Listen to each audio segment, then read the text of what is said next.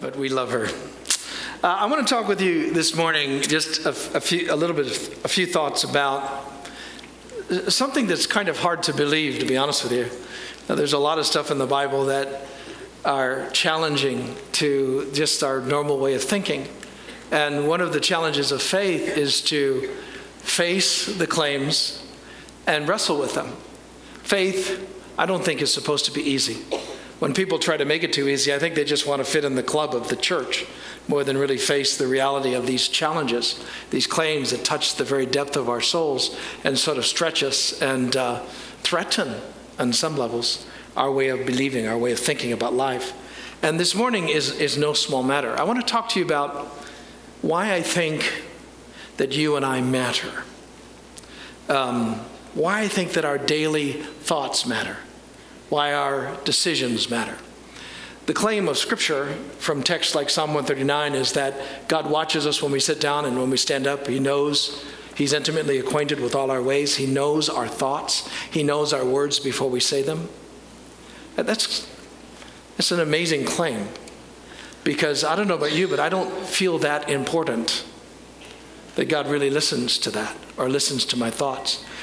It goes so far in Scripture as to claim that not only is He listening, but that we will give an account for how we think and act and speak. That our idle words, words that, that bring no fruitfulness, maybe even hurt those around us, that we're going to have to give an account for those. Thankfully, our sins are forgiven when we ask Him to forgive us, but the thing that I think is not recapturable is the waste of our lives when we don't believe what God says about us. There is a being described in Scripture. Uh, some people call him Satan as though that's his name. That's not his name. Really, Satan is a title, it's the Satan. And uh, it's like the president, you know, calling the president or the CEO or whatever, you know, whatever uh, title you would have. It's not the name of the person, it's just the position they fill. And the Satan, who is really Lucifer, in scripture, scriptural teaching is uh, it means that position means the accuser. That's what it means. I think the enemy of our faith is always trying to accuse us, saying, You're not really worth much. You don't have to think much about your life. You really don't matter. You're only a mom, after all. You're only a dad. You're only a, you know, Starbucks barista. You're only a janitor, only a doctor, only, you're only a butcher, baker, candlestick maker. right? How many of you, if you were asked to preach next Sunday morning, it would mess with you this week? How many of you would pray more? How many of you would fast? How many of you just wouldn't be able to eat? How many of you would never raise your hand no matter what anybody asks you? You know why you would pray up and fast up and read your Bible up for next Sunday if you were asked to preach? Because you think that matters. Most of us don't think our lives matter. We don't think about our everydays and engaging in the everyday process of life, that the little decisions that we make and the thought processes that we have, and whether or not we live in fear or in greed or in lust or whatever it is that we get caught up in our brains, that, that really doesn't matter because our lives aren't really that important anyway. I, I want to suggest to you that that's a lie. That on some level, you matter, not so much because of what you do but because of who you are. You know, if your last name was Kennedy, or you know Rothschild, or some you know some famous family's name, um, people would be interested in you not so much because you're really good at what you do, although they would expect you to be good at what you do, but they'd be interested in you because of who you are. On some level, our pedigree our sense of who we are should be in the fact that we're children of God. That on some level we're like princes or princesses, or we're like, we're like these kings and priests. We're like these, these people. We're royalty that belong to God, and God somehow puts us in the world as His representatives. And because we are who we are, that makes what we do important. You remember when, this was years ago, some of you won't remember because you were little. Most of you are old, like me. And you'll remember this when uh, President Clinton was nominated into office and uh, it was, uh, it was he was president elect and the very next month on the front page of the sports section of the usa today newspaper was chelsea clinton in front of a goalie in front of a goal she was the goalie in a team in a private school in washington d.c and so when i saw that you know, I didn't think, oh my gosh, looky here. What a coincidence. It's amazing that the president elect's daughter is the most amazing goalie on the planet, that she's on the front page of the USA Today sports section of the newspaper. Now, I didn't think that. I thought the only reason she's on there is because of who she is. In fact, who she is made what she does matter. I'm suggesting to you that something like that is playing in God's heart about you. That the will of God has a lot more to do with who you are than what you do. That whether you work at McDonald's or McDonnell Douglas is less important than how you work there as a prince of God, as a royal of God. Now, interestingly, when you go to the scripture and the biblical narrative, you kind of get this, this imagery of why God created humans to begin with. You know, we don't really know, according to the narrative, you don't hear why God, what God was thinking when He created planets, or stars, or trees, or hippos, or aardvarks. We don't know what He was thinking, right? But according to the narrative, we know exactly what He was thinking when He creates humans. And we pick it up in Genesis 1:26. God said, "Let us make human beings in our image." that we would actually be like a reflection. The idea image, it's the, it's, it's, uh, the Latin word is imago Dei. It means like a, like a statue, like an, a, an image that represents God. And it not only does it say he said that he created us to be human beings to be in his image, but also his likeness. It's a different word. And likeness means imitators, representatives, that we act like God. We act as if we were God. It, that we would be what God would be if God were human. Hmm? And God placed us that we would, He said, rule. Let them rule. That word rule is a God trait.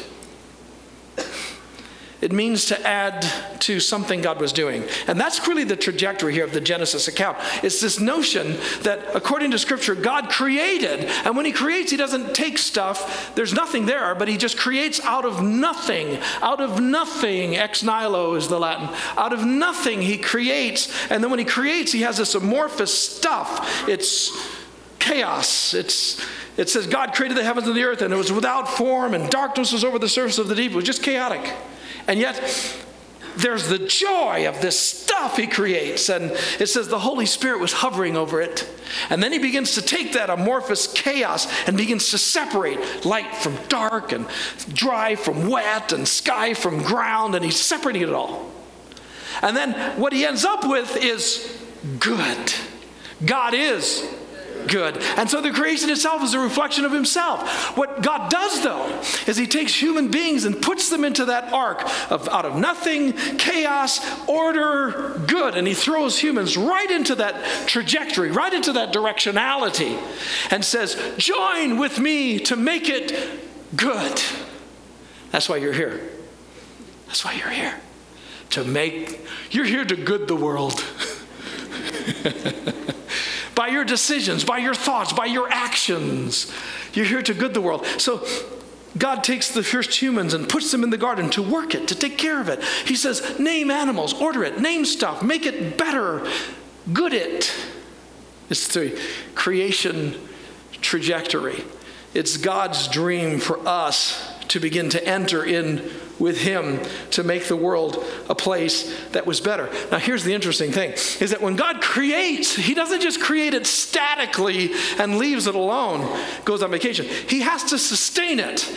Creation is like your kids pushing your kids on the swing. You just don't push them once. You got to keep right? Those of you that have kids, grandkids, you know you have to keep again again going. So creation's like that. God invites human beings to keep engaging in the culture we live in, the families we live in, the friendships we have, the work we're engaged with, that we keep entering and entering and giving and gooding and gooding. That's God's dream, that we're part of making things better. That's why He calls us salt. Because salt just makes things taste better. How many like salt on eggs? Sweet, right? And salt also prevents rot. In the ancient world, that's what it was primarily used for, is to prevent rot of meat. It was preventing rot. See, the reality is, if creation isn't sustained, it starts once, if goodness isn't sustained, if it isn't again, again, it, what happens is it starts to deteriorate. So good starts getting a little bit disordered, and disorder starts getting a little bit chaotic, and chaotic starts getting into nothing. So here you are, you know, in a creative gesture when you feel that maybe maybe it was God was in the fact that you find good in your life and you know maybe boy meets girl and you know nothing was there, it was ex nihilo, but all of a sudden something's there and it's a little chaotic. You know, you don't know where he fits or she fits, but you hang with each other, and before you know it, you're starting to order it, and you're thinking, this is kind of neat. We like this. Oh, I like that too. Oh, that's cool. And then you start hanging with each other, and it gets more ordered, and then you say, you say, well, maybe we should live our lives together. What would that look like? And you start moving into a place where you enter the sacrament of marriage, and it's good. But if you're not careful, you'll stop paying attention, and all of a sudden, the good marriage starts getting a little disordered, and a little disorder moves into more disorder, and then pretty soon it becomes chaos. And if you're not paying attention, it'll slip into nothing. And a good marriage is no longer a marriage. See? And so, anti creation is really called what is the opposite of good? Bad or evil. See, the idea here is God chose humans and stuck us in so that we would good the world. But in tragic irony, the very ones God chose to good the world oftentimes evil it, pale it, contribute to the malaise of it, the destruction of it, the end. It just and, and so God puts us in the world, and so because we don't think that we're really worth anything because of the accuser. We start entering the world with envy and lust and meanness and hatred and, and complaining and grumbling. And we enter into an office and it doesn't taste good, it's horrible. We're, we're horrible in our relationships with our friends because we haven't learned how to good. We don't take ourselves seriously enough to think about it. And so God wants us to rule with goodness. We end up bringing tragedy, treachery, heartache. What are you prone to doing, is my question. Are you a builder or a destroyer? Are you a strengthener or a disruptor? Because here's what I think you need to face and I need to face that we are not accidents, that God has intentionally put us in the world in which we live. In Acts 17, it says, From one man, God made every nation of people, and that they should inhabit the whole earth. And He determined the time set for them. In other words, the time in history that you were born, God set it in His mind. Not only did He set the time, He set, he set the place in which you would live, the people you'd be connected to, the families you'd be born in, even those weird ones. and He did it because He believes in us. He wanted us to represent Him. He wanted us to come to image him, to likeness him, to good the earth. See, this, this means that we're basically, each one of us, our dreams come true for God. And that we're part of what He wants to do in the world. And if you believe that, it will mess with you. If you don't believe it, it won't impact you. But this is the challenge. The scripture suggests that we are so intentional that even our smallest decisions matter. Even, you know, whether we are we're, making ones that contribute to the good of our homes, or our jobs, or our friendships, or our culture, or our church, or we're pushing things away from the good and pushing them into paling, into evil, into ex nihilo, into nothing in Hebrews 1 8, look at this text. It says, Of the Son, it says, Your throne, O God, will last forever and ever, and righteousness, everybody say righteousness. righteousness. Big word. Righteousness will be the what? scepter of your kingdom. in other words, the scepter of God's kingdom. It's the thing that represents the kingdom. Thy kingdom come, thy will be done. The kingdom, the scepter of his kingdom is righteousness. There's an old story about uh, Joseph who had the scepter of the kingdom of Pharaoh, and wherever he went with that scepter, people would bow their knee because the scepter represented Pharaoh. The scepter that represents God, the scepter that represents his kingdom is righteousness. Now, righteousness, there's a kind of righteousness that speaks to our nature that when you cross the threshold of faith and you say yes to Jesus, something good happens in you. How many are glad that happens? You're still a bit naughty, right? You may have a lot of wrong with you. But there's something good, there's something right in the person that crossed the threshold of faith. We're new creations in Christ right? But that's not what he's talking about. He's not talking about the nature of righteousness. He's talking about righteousness in the sense of right action. In other words, the way the kingdom of God is released in our world is by us taking the right step in the situation that we're in. Whether we're at the, in the job, in the marketplace, whatever, whatever we're doing, it's asking the question what's the next right step? In the middle of an argument, what's the next right step? In the middle of temptation, what's the next right step? Determines whether or not the kingdom will be, will be released or evil will be released. And it matters to God. There's a guy that came to me the other two or three weeks ago, minister. He's sitting in front of me. He called me and had coffee with me right before Christmas. He's, he's got sunglasses on. He's crying. His life's falling apart. I smelled alcohol on him. He'd been drinking. He said, I'm struggling with alcohol. His marriage is falling apart. And he's looking at me and he's saying, What do I do? And I, and I, I looked at him and said, Listen, man, I said, I wish I had some oil from Israel that, you know, from a special olive tree where Jesus wept or something, where if you gave me a gift of $1,000, I could put it on you and it would transform you. I mean, it's not that God doesn't do transformation. I mean, sometimes He does instant stuff, but most of the time when God moves in somebody's life, it's slow. It's taking one step and then the next right step and then the next right step, and then the next right, like shoveling. You ever notice when you're shoveling snow, it doesn't seem like you're getting anywhere until you look back and look where you were?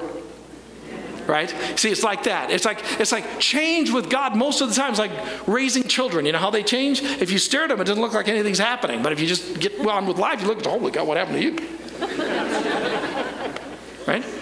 See, it what the way God moves in the world is through simple, little, tiny, little combinations of obediences. What I'm suggesting to you is that I think God, the biggest stories God has are just the stories of us following Him in our everyday lives and taking them seriously and making decisions that matter every day. It's not God's trying to make everyone a Billy Graham or a millionaire, billionaire person, you know, a, a, a, business person.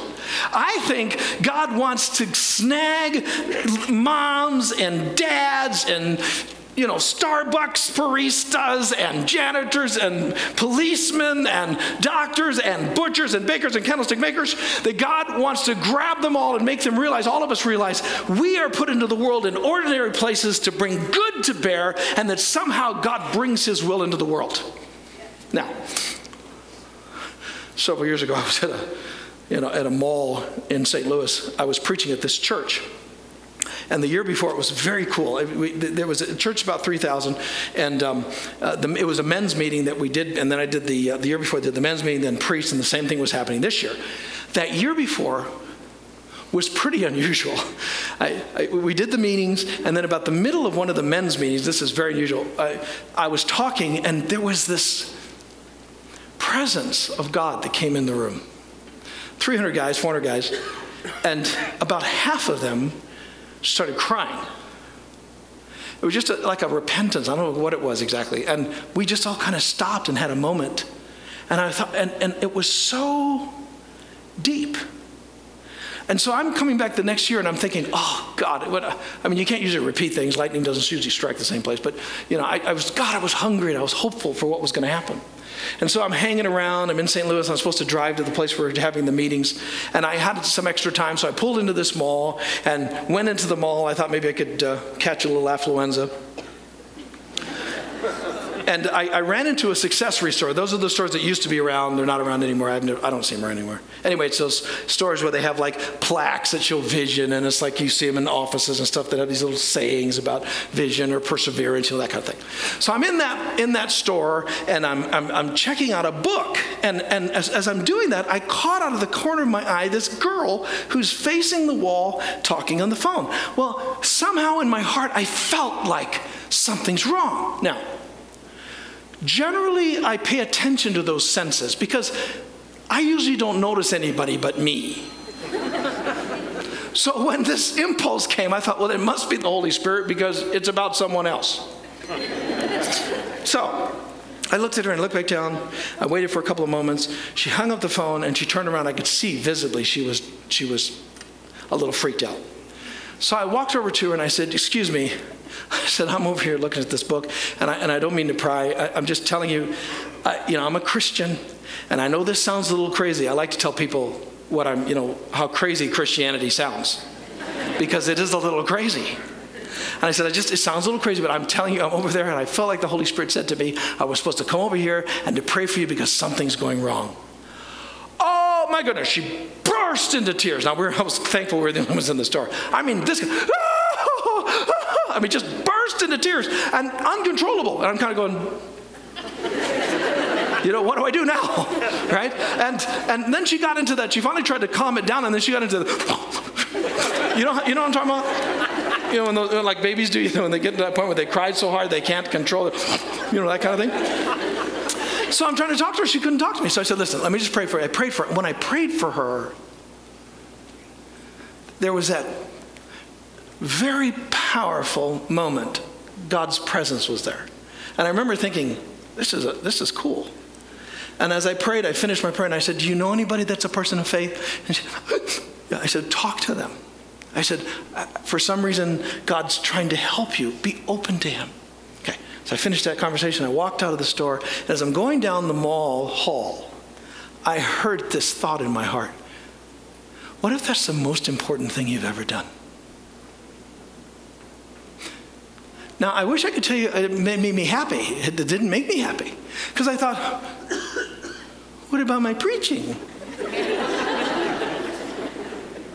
or, you know, my books? You know, what about, what about the stuff, you know, the cool stuff? But, but, but what, what, in my heart, I thought, wait a minute, what did I put into motion?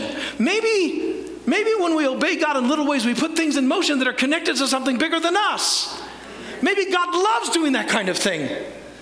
And, and, my mind started wandering. I thought, well, maybe, maybe she was going to get a divorce, and maybe she did get the divorce. And, you know, they married and they had a baby, and then the baby grew up and had a good life. And then that baby got married and they had a baby, and that baby grew up and, and went on a short term missions trip to Chile. And they went into this slum area and won this young boy to Jesus. And he turned into like this Billy Graham of Chile. And, you know, 100 million Chileans came to Jesus. It could happen.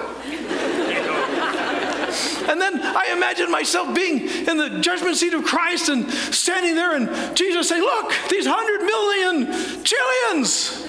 And guess who's responsible? And we're all looking around thinking, Who's responsible? And Jesus goes, Ed Gungor, come on down.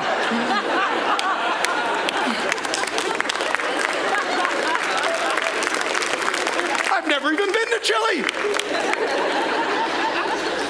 And Jesus saying, Yeah, but you remember that day in Successories?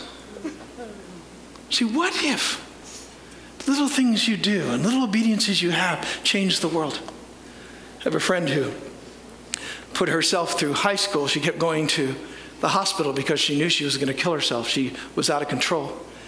But there was, through that whole season, there was one girl, lady that she remembered when she was in third grade in a Sunday school class that she said something in class, just stopped and said something, and then went back to her lesson. And it was about suicide.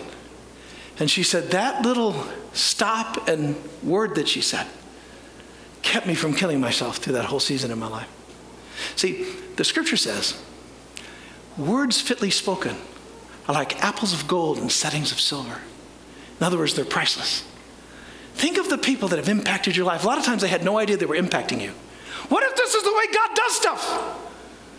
What if he loves to just lead you in little ways and you're contributing? He wants you to be in places where, you know, you're not that greatly gifted, you're not that famous, you're not that rich, and so you just kind of, you kind of go in life in common kinds of ways. What if God did that on purpose?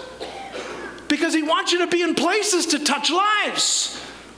Mrs. Schlensog, Neillsville, Wisconsin, farmer's wife, sweet lady, couldn't sing not very talented, not a college student, just, just a mom, just a farmer. She goes in to see my dad years ago in the 60s. She sees a picture of Mark and I. And my dad's, she, my dad was a doctor and saw a picture of us on there. And she said, years and years later, she told me, she said, I've heard the Holy Spirit say, pray for those boys. She said, I want you to know you were like my mission. I pray for you every day, you and Mark. I could never figure out why we were so open to the gospel. I mean, you know how people reject stuff about Jesus? Mark and I were just so open to receive Christ. It was, it was like weird. It was like I didn't, nobody ever really preached to me. I just heard about somebody who was thinking about giving their life to Jesus, and I came to Jesus. And I could never figure that out. And then I recognize, you remember the scripture says that to some people the gospel is foolishness. And other people that hear it, it's the power of God. And the way Paul says the difference is, is because the people that hear it and think it's the power of God are those that are called. And you know how people get called? They get prayed for. Some people have never been prayed for. And this little woman prayed us into the kingdom. Maybe God makes people creates them in certain ways to fit.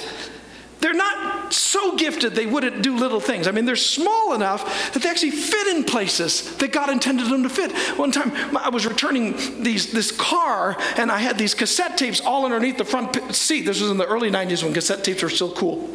And and I was on my knees at, at, on the concrete, and I'm reaching and getting these tapes, and I got four or five of them out of there. There was one down there, and I was looked down there, I could barely see it. You know, it was it was fetching because it was the second chapter of Acts tape, and so it was old music, guys.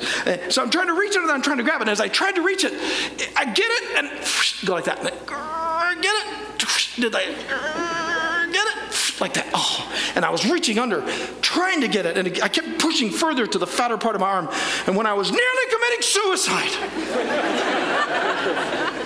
my daughter, who's standing right next to me, who's eight years old, said, Daddy. I said, What?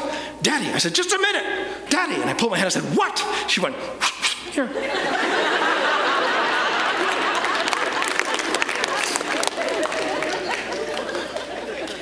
Here's what I the thought that came to me little fits where big doesn't.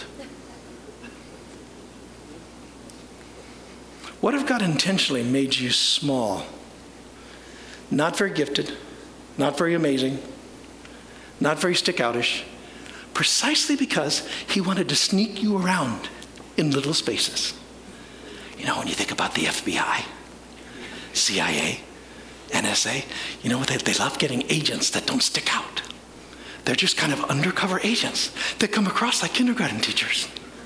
they come across like normal people, like elevator repair people, but they know they're really secret agents.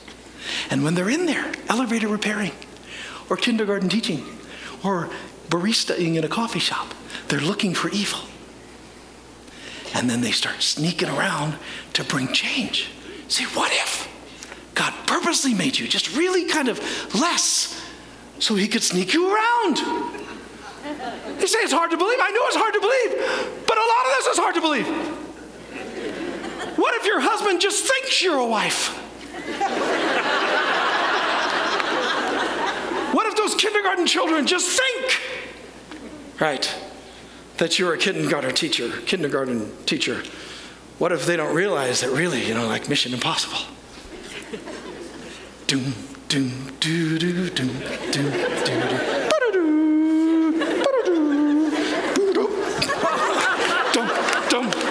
Right, what if that's going on?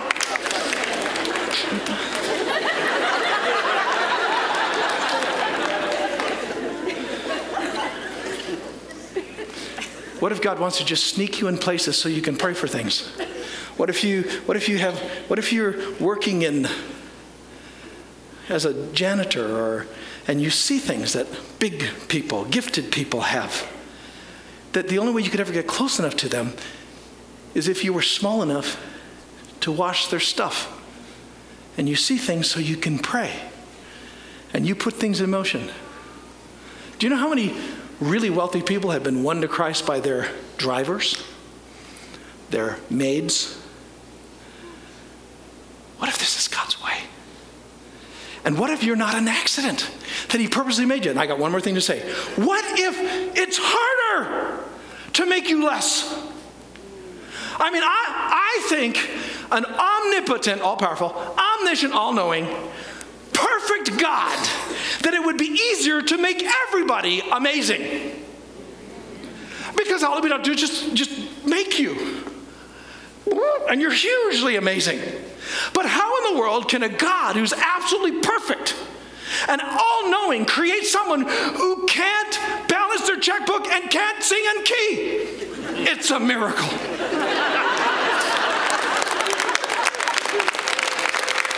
It'd be like you standing at, at, on a shoreline and being hit by a huge tidal wave, 70 feet, and you're, you're going, and you're, you're hit by it, and it passes, and there's one drop on your head of water. You go, how did I get hit by such a huge amount of water and end up with a drop? It's a miracle. See, maybe your lessness is really moreness one example, good singer. You have a good singer? Give me a singer who can sing. Do we have somebody? I, I want him to sing an inspirational song A, B, C, D, E, F, G. Come here, hon. Oh, you have a, oh, you do? Okay, good. All right. So sing for us this song that has touched all of our lives and sing it sweetly and beautifully like you do. A, B, C, D, E, F, G, H, I, J, K, L, M, N, O, P, Q, R, S, T, U, V, W, X, Y, and Z. Okay, good. I think that's beautiful?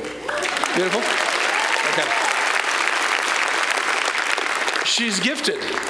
What comes out of her is beautiful. All right, now I want her to sing from the land of the suck. so, what that means is horrible, not in key, no good tonation to your voice. You just have to just imagine the front part of the American Idol series. You got it? Sing ABC for us. A, B, C, D, G, H, I, J. Okay, that's wonderful. Thank you very much. Now, now, now listen, this is an honest question. Listen to this. Is it easy, was it easier for you to simply sing nicely, because that's what you do, or to sing badly? What took more energy? Badly took Badly. Yeah, thank you. Oh, okay, take it. when you're really, really, really, really, really, really good, not very good is really, really hard. When you're really, really, really, really, really perfect, not so perfect is really, really hard. The computer chip makers, they now, in tiny, tiny chips, have what used to be in whole rooms. You ask those engineers, what was easier to make? They'll say the big stuff. The hardest stuff is the small stuff, hard to make. More modern warfare, bigger, bigger, bigger, bigger, bigger bombs. We got to make bigger, bigger, bigger, bigger, bigger bombs. Somebody said, what if, what if we go small? What if we go to the smallest place? The atom. And they found out the most power is in the smallest place. What if? What if you're on purpose? What if the fact that you're not that gifted, not that smart, not that amazing is exactly intentional? Not because God hates you, but because He wants you to fit in a world to bring good. Because He's looking for images, He's looking for likeness, He's looking for people that will good the world and make a difference. What if it's true?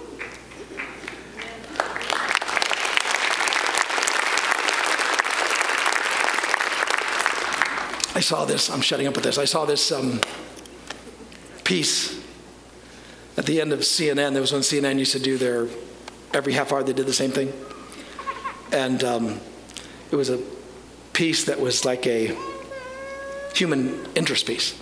And what they did was they had a guy who set up a million dominoes in Japan, a million in this field house.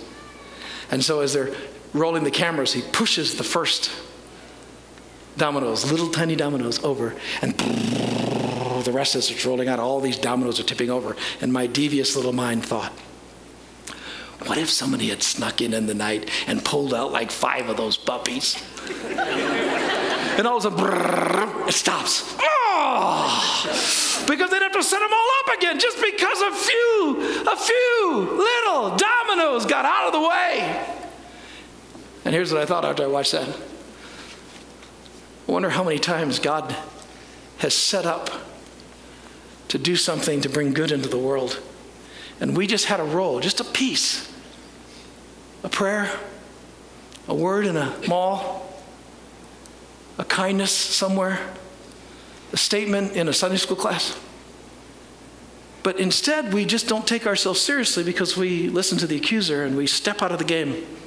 We step out of the way, and God is left to set the whole thing up again. I wonder if this isn't what judgment's all about. Is God simply looking at you and saying, You thought you were just a mom. Look what would have happened if you'd have just followed your heart. Look what would have happened if you'd have just listened to me when I said, Pray here. But because you didn't, the world hurt. I think we need to repent. And I think we need to say, God, thank you for making me thus. God bless you.